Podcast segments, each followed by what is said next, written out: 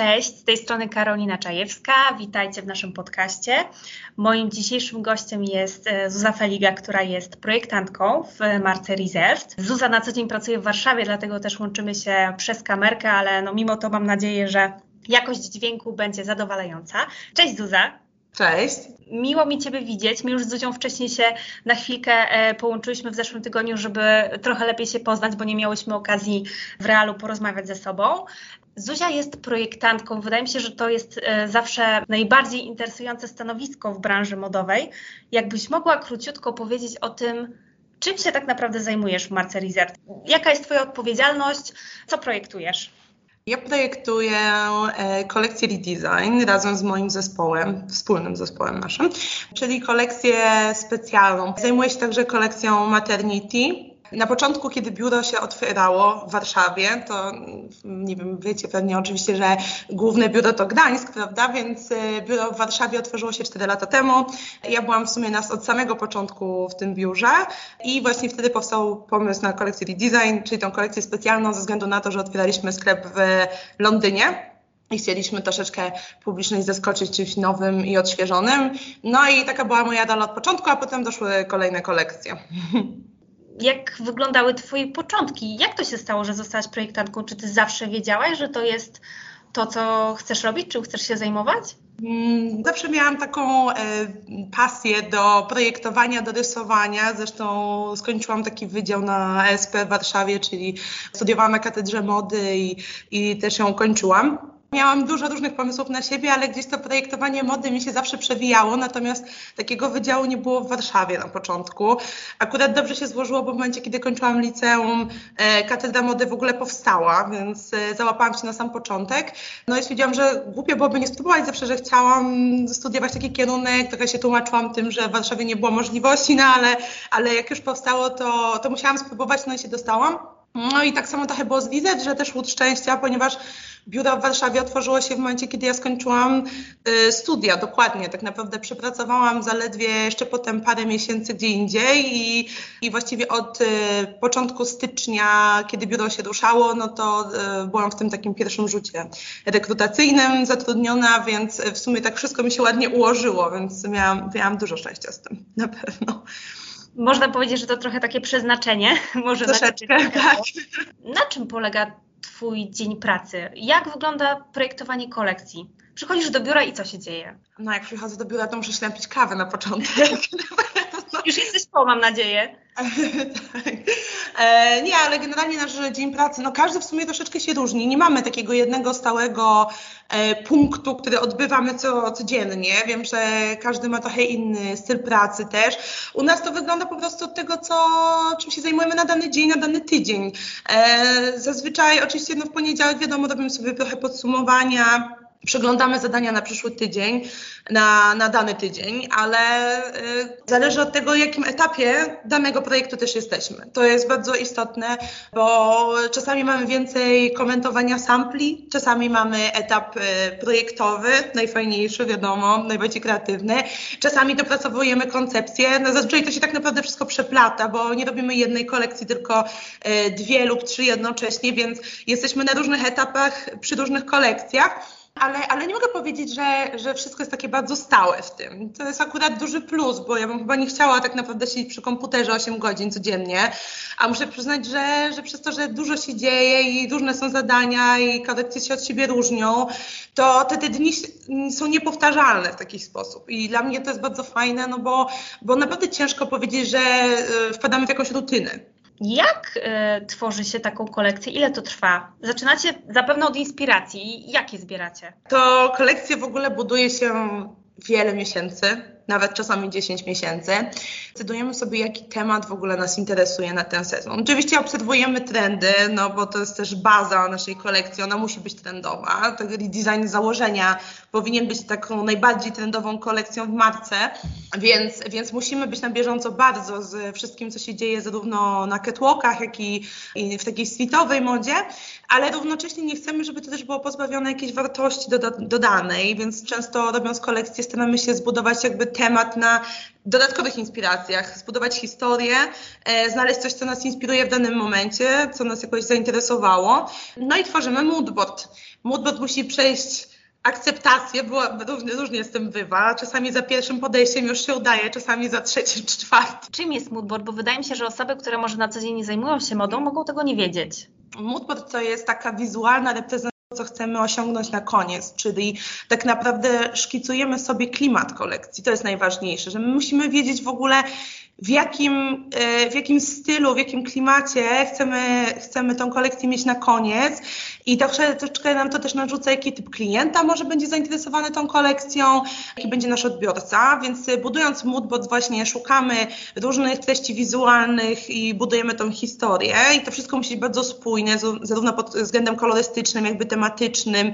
Miałyśmy różne do tej pory historie. Byłyśmy na wyjeździe z Gruzji w Tbilisi, więc tam na przykład bardziej e, kraftowo, bardziej e, skusiłyśmy się na rzemiośle na przykład przy tym temacie. I oczywiście obserwując trendy, e, dodałyśmy właśnie tą wartość tego rzemiosła. Albo na przykład jadąc do Estonii, biłyśmy się na przykład na kolorystyce i na takim w półskandynawskim klimacie tego miejsca.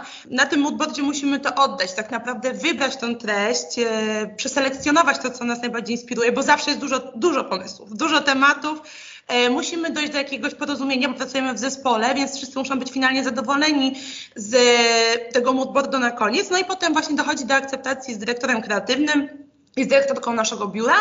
I jeżeli uznamy, że tak, temat jest wystarczająco mocny na ten sezon, to dopiero dochodzimy do kolejnego etapu, czyli projektowania. I jak projektujecie? Korzystacie z jakiegoś konkretnego programu, czy może tworzycie szkice odręcznie?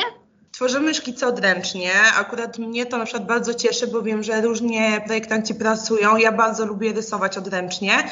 Miałam to od zawsze i cieszę się, że nie musiałam się tego pozbyć tutaj w pracy. Wygląda to tak, że na początku w zespole staramy się równo podzielić między sobą projekty. Każdy też inaczej czuje różne tematy. Jedni się specjalizują w kurtkach, inni się specjalizują w spodniach. Natomiast oczywiście każdy może zgłosić się do czego chce tak naprawdę. Czasami projektant po tym, jak projektuje parę lat jakiś typ ubrań, też chcę sobie zmienić trochę swój kierunek i mieć jakiś wyzwolny sezon i powiedzieć, że chcę spróbować czegoś nowego. Więc my w zespole działamy bardzo równo. Nie mamy jednej osoby dowodzącej, wszystkie staramy się między sobą dzielić pracę. Do tej pory nie było żadnych spięć na tym punkcie, bo wiadomo, każdy z nas wie, jakie są, mamy mocne strony, jakie gorsze i co zawsze się jakoś tak rozkłada po projektach. Potem, I potem szkicujemy. No i pierwszy etap to są takie szkice na sylwetkach, ponieważ budując my robimy kolekcje, które są dosyć takie skondensowane, kapsułowe, prawda? Czyli nie mamy zbyt dużo ubrań w tej kolekcji, zazwyczaj 20 parę, 30 parę, bywa kilkanaście tylko. Więc bardzo nam zależy, żeby te rzeczy były bardzo spójne, więc nie możemy rysować sobie ubrań, które są po prostu oderwane od siebie. Dlatego stwierdziłyśmy, że musimy mieć te sylwetki, żeby już były gotowe luki, które chcemy zaprezentować. I każda z nas rysuje takie luki, oglądamy sobie to potem wspólnie, zanim w ogóle to pokażemy komukolwiek wyżej, i robimy sobie nasz wewnętrzny komentarz tak naprawdę, co każdy z nas czuje, udzielamy sobie rad w tym momencie, i poprawiamy to. I kiedy jesteśmy zadowolone z całego takiego y, luku, właściwie całego takiego line-upu, który budujemy, czyli całości kolekcji zbudowanych sylwetek, e, dopiero pokazujemy to komuś innemu i liczymy na to, że też się spodoba. No. A czasami trzeba poprawiać, a czasami nie, więc to zależy bardzo od, od kolekcji, od tego, jakie, jakie, jak się zmieniają inspiracje w trakcie, bo to też nie jest takie oczywiste, że jak mamy moodboard, to to jest takie ścisłe, że my jesteśmy takie przylepione do tego moodboardu pierwotnego. Też dochodzą nowe tematy, dochodzą nowe trendy, zawsze nas coś po drodze zainspiruje, więc to, to jest bardzo płynne tak naprawdę. To wszystko ewoluuje właściwie przez cały proces powstawania kolekcji. No ale w momencie, kiedy już uda nam się zaakceptować cały taki line-up razem już z kolorystyką, przechodzimy do, do robienia dokumentacji technologicznych i tutaj już pracujemy na komputerze oczywiście. My pracujemy głównie w Illustratorze i potem z naszymi technolożkami, właściwie mamy same technolożki, kobiety, z technolożkami to omawiamy, tworzymy częściowo e, wykroje, a częściowo tabele z wymiarami, no i potem czekamy, co nam dostawcy przyślą. Różnie z tym bywa. Czasami nie wychodzi tak, jak miało być? Bardzo często nie wychodzi za pierwszym podejściem, ale nas to nie zraża. Wiemy, że pierwsze są sample po to, żeby głównie sobie wszystko pozmieniać na nich tak naprawdę. Mamy dużą dowolność u nas w biurze. To nie jest tak, że jak pierwszy sample nie wyjdzie, to już od razu odrzucamy projekt. Zdarza się, zdarza się, że widzimy, że na przykład coś nie ma takiego mocnego potencjału, jak miał na kartce i, i zawsze mamy nadwyżkę projektów e, e, zdobioną, żeby wiedzieć, e, potem wybrać po prostu to, co jest najlepsze, tak?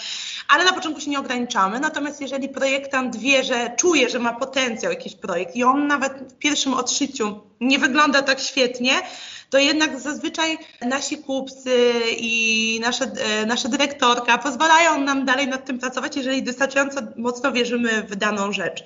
Ale musimy oczywiście zachować trzeźwość umysłu. To jest coś, czego ja bardzo też się długo uczyłam pracując tutaj i myślę, że sobie to mocno wyrobiłam, że idąc do pracy, na początku byłam bardzo mocno przywiązana do swoich projektów. Bardzo ciężko było odpuścić na początku.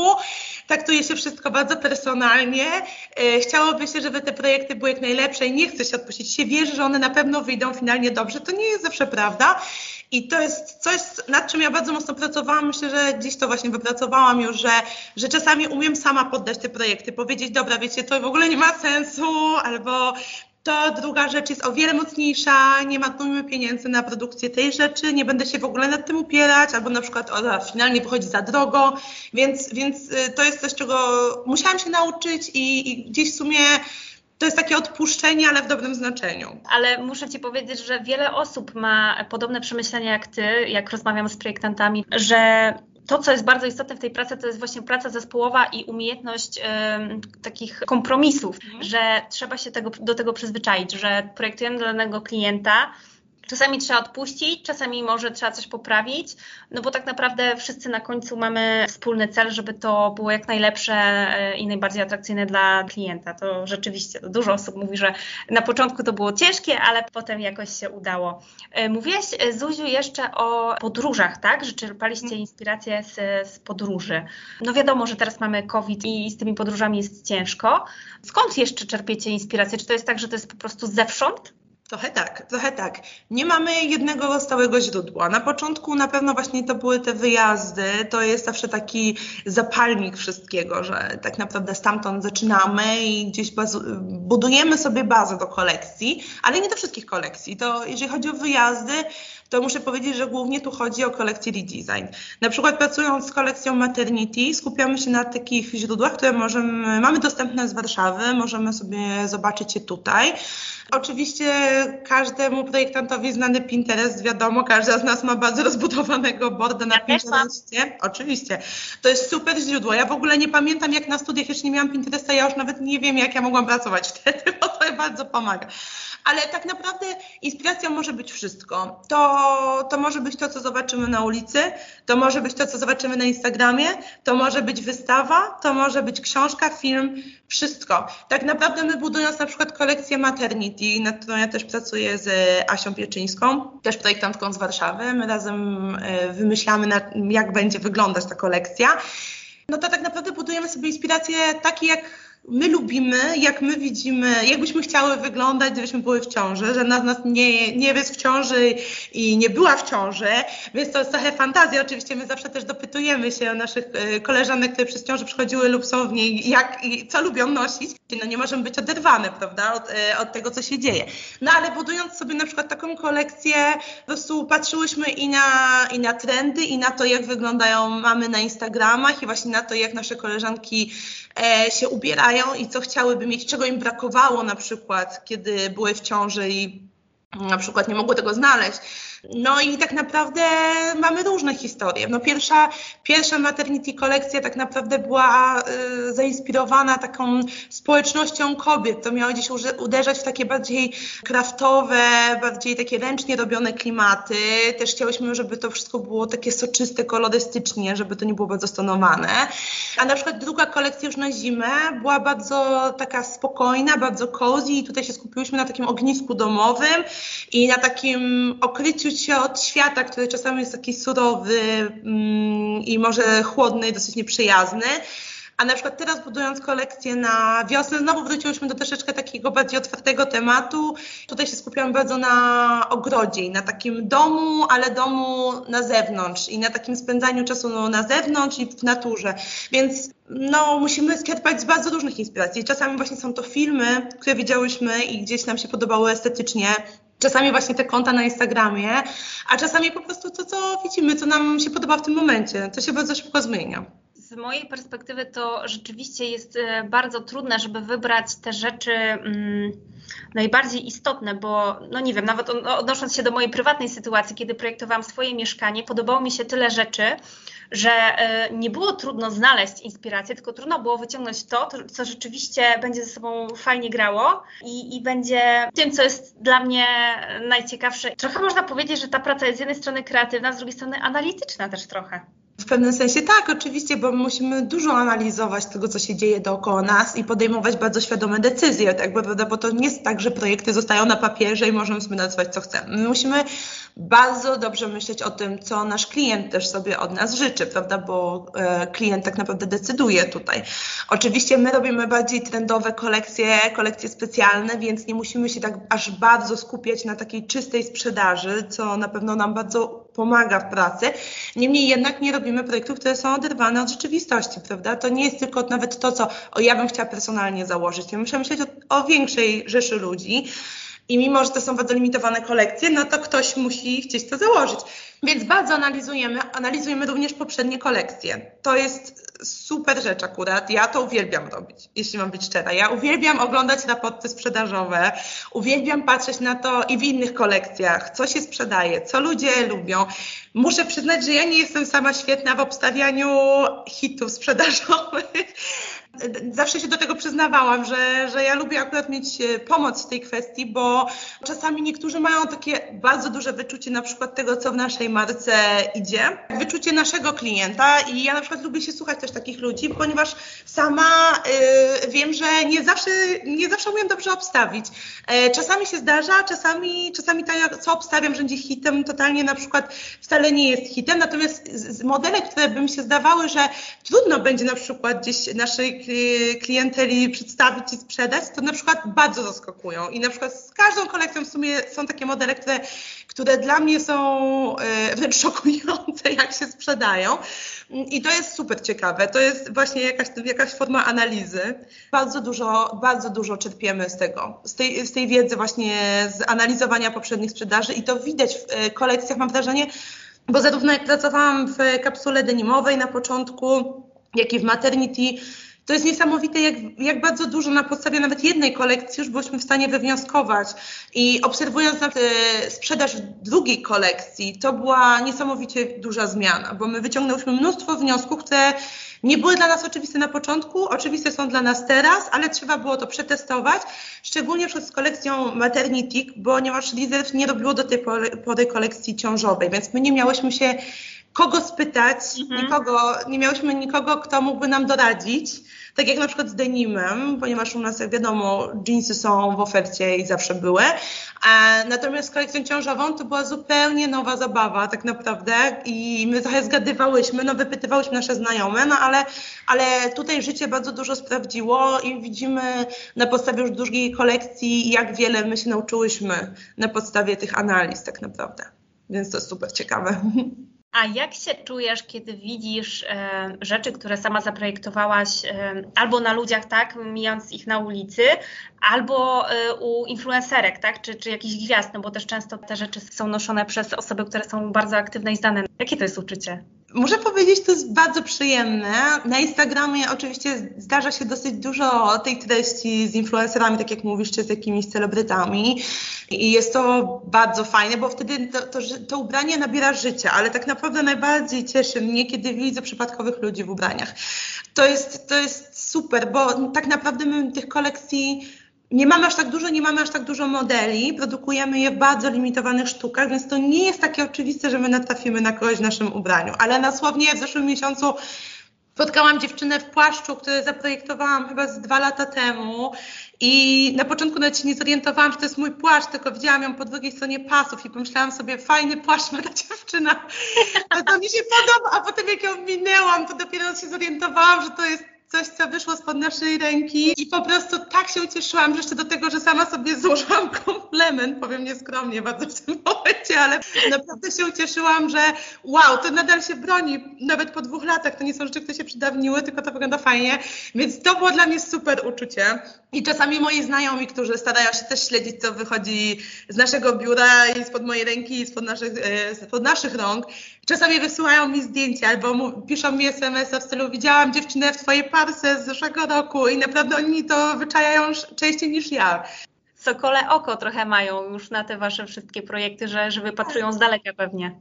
Tak, to prawda, że, że y, często się to zdarza, że ja nawet nie zauważam tego, a, a ludzie, którzy tak naprawdę są po prostu związani ze mną, a nie z samą firmą, już są tak wyczuleni, że, że zawsze dają mi znać, bo wiedzą, że to jest super uczucie dla projektanta, widzieć, że twoje ubranie się cieszy jakimś powodzeniem przede wszystkim właśnie żyje, że to nie jest rzecz, która po prostu sobie ląduje na wieszaku, tylko faktycznie ktoś wybrał tę rzecz świadomie i ma pewnie jakąś przyjemność z jej noszenia i jest dla niego przydatna i nie, nie wisi w szafie zamknięta. To jest super. No, po to się zostaje projektantem trochę. Super to brzmi.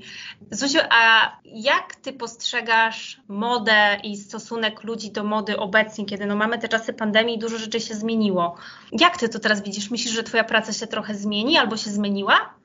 Tak, oczywiście. Praca moja się zmienia tak naprawdę z roku na rok, a ten rok jest wyjątkowo specyficzny, mm, więc też podejście do mody jest zupełnie inne. My mm, mamy trudne zadanie w tym momencie, ponieważ analizujemy dużo trendów i nie możemy się oderwać zarówno od tego, co jest na pokazach, jak i od tego, co się dzieje na ulicy. Więc tak naprawdę w tym momencie ja bym powiedziała, że widzimy takie trzy, cztery może główne tendencje i na wszystkie staramy się odpowiedzieć odpowiednimi kolekcjami. Bo z jednej strony kolekcja redesign na ten sezon, e, przygotowana na jesień-zimę, jest bardzo specyficzna, ponieważ jest w ogóle niepandemiczna.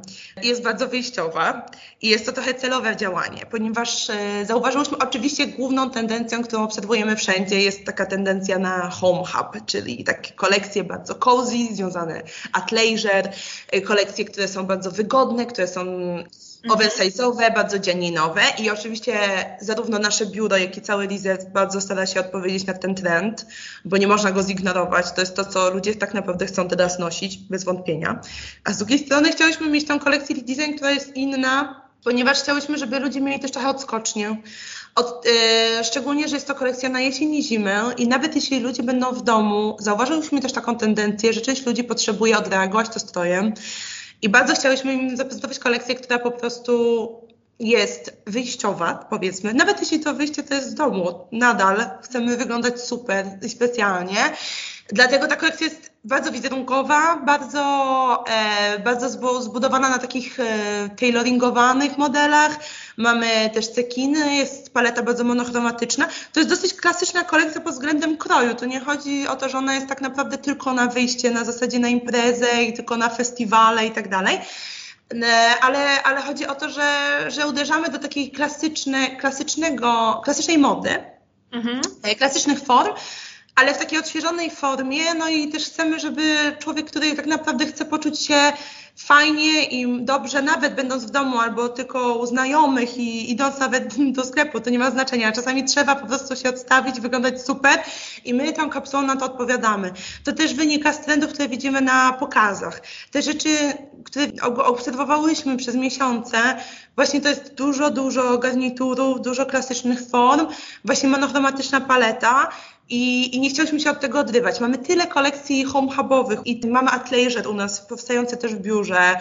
Mamy kolekcję unisexową, która też jest trochę bardziej streetwearowa. E, mamy właśnie kolekcję maternity, która jest bardzo taka cozy, bardzo ciepła. Dlatego chcieliśmy, żeby design się wyróżniał troszeczkę, żeby on był gdzieś inny. No i na pewno jedną też z tendencji, którą widzimy, i to nie tylko ze względu na pandemię, tylko tendencje, które widzimy od lat, to jest oczywiście tendencja na eko e, i na sustainable, której nie można i nie wolno e, zignorować tak naprawdę. To jest bardzo ważny temat, szczególnie z perspektywy takiej dużej marki jak nasza, która naprawdę musi wie, że musi się zmieniać y, kawałek po kawałku i bardzo staramy się to wprowadzać. To nie jest oczywiście takie super proste, ale i u nas w biurze też powstała zaprojektowana przez kapsułę kolekcja Eko i kolekcja Premium, na którą pracują moje koleżanki ze stołu, e, też mm, odpowiada na, na tą potrzebę rzeczy sustainable i my projektując kolekcję Maternity staramy się coraz bardziej wprowadzać te te treści, te materiały, te nowinki. I to jest tendencja, która myślę, że też jest super ważna w tym roku. I ostatnią tendencją, którą myślę, że mogę też e, wspomnieć, to jest taka właśnie tendencja na taką radość bo ludzie właśnie potrzebują znajdować jakieś przyjemności, potrzebują poczuć pozytywne wibracje, potrzebują znaleźć pozytywne aspekty w codzienności i myślę, że też e, w lato chcemy bardzo odpowiedzieć na tą tendencję. My też bardzo chcemy obserwować to w ogóle, co młodzi ludzie chcą nam pokazać i to, w co oni się ubierają. To jest troszeczkę kierunek, który my obieramy na przyszły sezon. Bardzo, bardzo pilnie obserwujemy generację Z i bardzo chcemy e, trafić w ich gust w tym, w tym przyszłym, znaczy w tym nadchodzącym sezonie. I obserwujemy, że, że oni bardzo odreagowują swoim strojem sytuację i na pewno chcą na to odpowiedzieć. Więc, więc ta takie czysta przyjemność, czysta radość i proste, proste emocje to jest, to jest też tendencja, która którą obserwujemy również w projektowaniu i w ogóle we wszystkich sztukach wizualnych ostatnio. Gdzie ty szukasz e, pozytywnych wibracji poza pracą? No bo jesteś bardzo kreatywną osobą w pracy. Masz jakieś hobby? Mam trochę hobby, tak. Trochę jest. E, uwielbiam kino. Niestety powiem, że z moim większością moich hobby niestety mamy je ograniczone w tym roku. Oczywiście bardzo starałam się nadrabiać różne zaległości filmowe. E, w czasie pandemii. Myślę, że dużo ludzi to stwierdziło, że to jest dobry moment na, tako, na takie zachowanie, ponieważ mamy wszyscy, znamy takie klasyki, które wypada obejrzeć i nigdy ich nie widzieliśmy. No właśnie, no to... Zawsze brakuje nam czasu. Tak, zawsze brakuje czasu, albo po prostu jakoś wychodziło się dużo, wracało się do domu, trochę się nie miało siły i trochę odgrzewało się kotlety filmowe. Więc trochę miałam takie wyzwanie, żeby się przestawić i zacząć oglądać rzeczy, które wiem, że powinnam obejrzeć i nigdy tego nie widziałam. Pierwszy raz w tym roku obejrzałam Odyseję Kosmiczną, jestem bardzo szczęśliwa w związku z tym. Super film, polecam. Do którego się nigdy nie mogłam zabrać, a wiem, że jest to totalna klasyka. Um, uwielbiam jeździć na festiwale filmowe zawsze jeżdżę na Nowe Horyzonty. Niestety w tym roku to nie było możliwe. Y, nie mogę tego odżałować, natomiast horyzonty odbywają się w listopadzie zdalnie i zamierzam bardzo aktywnie w nich uczestniczyć. Lubię czytać oczywiście, aczkolwiek muszę powiedzieć, że, że czasami ciężko mi się tak naprawdę za to zabrać w momencie, kiedy jest y, sytuacja taka, jaka jest i nasze głowy są trochę obciążone i trochę się martwimy nie jest tak łatwo się zawsze zabrać za książki, ale jak już się zabierzemy, myślę, że to jest super odskocznia dla umysłu. Jak już się trochę przestawimy na to, że żeby się zatopić w takim świecie książki, to jest, to jest świetne, bo wtedy tak naprawdę nasza głowa gdzieś odchodzi od y, tematu pandemii i możemy się zanurzyć. Jeżeli się trafi na dobrą książkę, to, to buduje nam to nowy świat, nowe spojrzenie. Bardzo lubię czytać. No i niestety jednym z moich dużych hobby to jest takie życie kawiarniane. Ja uwielbiam wychodzić do kawiarni, do restauracji i niestety jest to mocno ograniczone, więc jedyne co to chodzę na kawę do znajomych w tym momencie. No i mam takie babcine hobby, że bardzo lubię planszówki, więc tutaj mogę akurat rozwijać się w tej dziedzinie, ponieważ... Nie, nie powiedziałabym, że to jest babcina, natomiast e, pod książkami całkowicie się podpisuję, bo dla mnie to jest też świetna odskocznia od takiej codzienności. Domyślam się, że słuchają nas osoby, które albo studiują może projektowanie ubioru, albo myślą o tym w przyszłości. E, czy ty miałabyś dla takich osób jakieś rady? Mm, nie wiem na, na, ile mogłabym doradzać, ale mogę powiedzieć ze swojej perspektywy tego, co się nauczyłam. Na pewno, jeśli chce się projektować cokolwiek, nieważne czy ubrania, czy, czy to jest design, czy wnętrza, nie ma znaczenia. E, myślę, że to musisz mieć pasję do tego, musisz być zdeterminowany, że na pewno to jest coś, co Cię interesuje i nie jest to chwilowa zajawka, tak, że tak powiem, tylko to jest naprawdę coś, czemu chcesz się poświęcić, ponieważ bardzo łatwo się wypalić. Myślę, że jeżeli to jest coś, czym ty żyjesz, to wtedy to, to jest dopiero to sens być projektantem. I na pewno, coś co mogę powiedzieć, to jest, nie można się zamykać na jedną dziedzinę. Na pewno projektant musi wiedzieć, co się dzieje dookoła. I zarówno w świecie sztuki, jak i w ogóle w świecie, i jakie są zmiany społeczne, i musisz czytać i oglądać filmy. Naprawdę trzeba się interesować innymi rzeczami, ponieważ kolekcje czy jakiekolwiek dobre projekty tak naprawdę czerpią z rzeczy z zewnątrz i, i nie można się zamknąć tylko na te ubrania. To musi, musisz, musisz mieć świadomość tego, co się dzieje dookoła ciebie, musisz mieć inne pasje, i musisz mieć jakąś też odskocznię, tak jak rozmawiałyśmy, ponieważ można oszaleć, jak się tylko myśli o projektowaniu, więc trzeba znaleźć dobry balans, ale po prostu trzeba wiedzieć też, trzeba mieć źródło inspiracji, trzeba mieć coś, co Cię stymuluje cały czas. I, i to jest bardzo ważne. I tego się nauczyłam na studiach i tego się staram trzymać, że, że ubrania nie biorą się znikąd, one są zawsze zbudowane na czymś innym, zawsze musi być za tym historia, żeby te rzeczy miały wartość tak naprawdę. I, i, i dlatego trzeba się zawsze rozwijać, ciągle rozwijać, nie mhm. stawać w miejscu. Czyli tak naprawdę mamy dużo obserwacji, dużo analizowania, dużo kreatywności, dużo pasji. No chyba też praca zespołowa, to trzeba podkreślić, tak jak mówiłaś, że to wszystko realizujecie w zespole. Pewnie język angielski też tutaj się przyda. Każdy język się przyda. Oczywiście angielski najbardziej międzynarodowy. Oczywiście u nas w my sporo mówimy po angielsku, ponieważ nasz dyrektor kreatywny mówi, e, my z nim rozmawiamy po angielsku, jest Japończykiem, więc e, tak się porozumiewamy z nim. Mamy też dziewczynę z biura u nas, Inkwan, która jest z Hongkongu i studiowała w Londynie, więc tak naprawdę my rozmawiamy po angielsku na co dzień, ponieważ jest super dziewczyną, nie można jej włączyć przecież do zmowy, prawda? My za to chcemy ją zaangażować i staramy się ile możemy mówić po angielsku na bieżąco. Natomiast nie jest to zawsze łatwe i czasami e, nam się wszystko miesza i mówimy pół po polsku, pół po angielsku, czasami do niej po polsku z, z, z rozpędu, czasami do siebie, nawet jak jej nie ma po angielsku, więc już nam się wszystko pomieszało, ale muszę przyznać, że to jest super, duża praktyka, bo ja miałam bardzo duże blokady mówieniu po angielsku, a przez ostatnie 3 lata, nawet jeśli to jest takie, to są takie podstawowe rozmowy, to i tak gdzieś fajnie, że codziennie ten angielski się przewija, ponieważ już faktycznie wyzbyłam się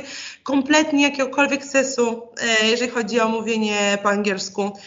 No tak jak ze wszystkim, praktyka czyni mistrza, dlatego nie ma co się bać, po prostu trzeba próbować mhm. i, i, ćwiczyć e, swoje umiejętności.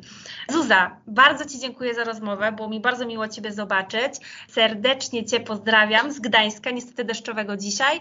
No i zarówno Tobie, jak i naszym słuchaczom wysyłam dużo pozytywnych wibracji, no i mam nadzieję, że udało nam się troszeczkę rozwiać wątpliwości na temat zawodu projektanta.